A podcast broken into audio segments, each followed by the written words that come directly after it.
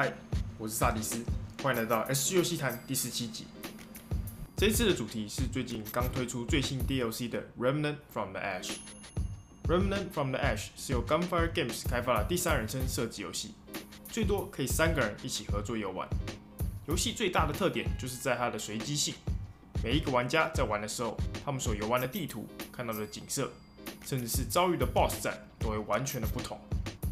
在游戏本体里面，玩家总共会造访四个世界，每一个区域都很有自己的特色。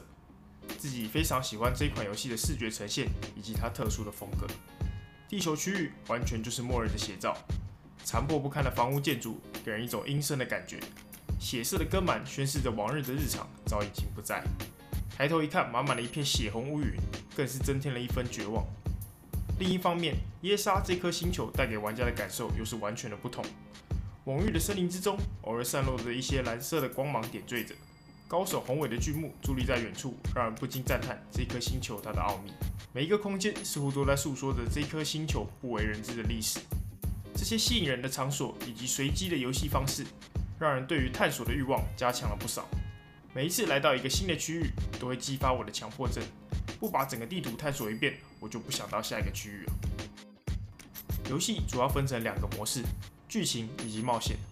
这两个最大的区别就是冒险只针对地区来游玩，而剧情则是完整的一次体验，大约是十到十五个小时左右。玩家最一开始可以创造属于自己的角色，还有起始职业。职业影响最大的只是玩家的起始被动技能以及武器而已，这些东西能在游玩过程中轻易取得并随意更改，因此若是真的选到自己不适合的职业，也没有太大的关系。也因为游戏非常灵活的职业系统。玩家可以依照自己的游玩风格加强，在打完第一轮的最终网以后，也可以在一般的商人用一些钱就能买到重置技能的道具，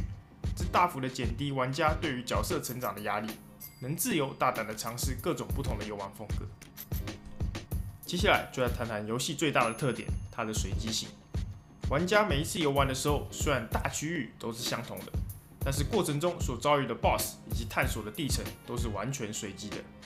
听闻制作组有说，玩了第一轮剧情模式以后，大约只会看到整个游戏 百分之四十五 的内容。即使景色相似，许多的地方都有着不小的变化。像是第一轮我在地球区域所遭遇的巨木 BOSS 战，在第二轮就变成了一只会放火的狼形怪物。击败他们所拿到的装备与武器也是完全的不同。如果在打 BOSS 的时候破坏不同的部位，也会拿到不同的奖励。这让玩家更有动力的去多轮游玩，想要拿到所有的技能以及武器。不过也因为游戏随机的性质，并不是每一个玩家都能在同一个时间点取得一样的技能或是武器，这个时候就可以让冒险模式派上用场了。但是偶尔还是有运气很衰的时候，刷了好几遍都刷不到自己想要的 BOSS， 这个也是随机性所造成的一个不便。不过虽然是这样说，真的要打败这些 BOSS 也并非一件简单的差事。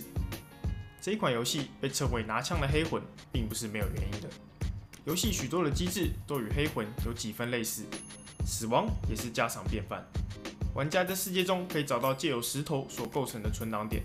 触碰它可以补满子弹与武器技能，同时也会让世界中除了 BOSS 的敌人都再生。只不过比起黑魂，这个游戏的存档点放置得非常大方，每一个区域至少都会有两个存档点。而且在 BOSS 的房间面前一定会放置一个，这省去了不少挑战失败的挫败感。游戏的难度也是随着玩家的装备升级。我自己认为正常模式底下，如果和其他玩家合作是有些简单的，而困难以上才是适合游戏真正的难度。只不过说到合作，就要说一下游戏的一个小缺点，那就是游戏会依照玩家中装备分数最高的来设定难度，这让新手加入老手世界的体验非常糟糕。只能想办法多多提升自己的装备分数。只不过这些小缺点并不能掩盖掉游戏本身优秀的品质。靠着精心设计的 BOSS 战以及多样的武器以及技能搭配，让这一款游戏成了一款不容错过的优质佳作。那这一次 S G 游戏谈第十七集的内容就差不多到这边。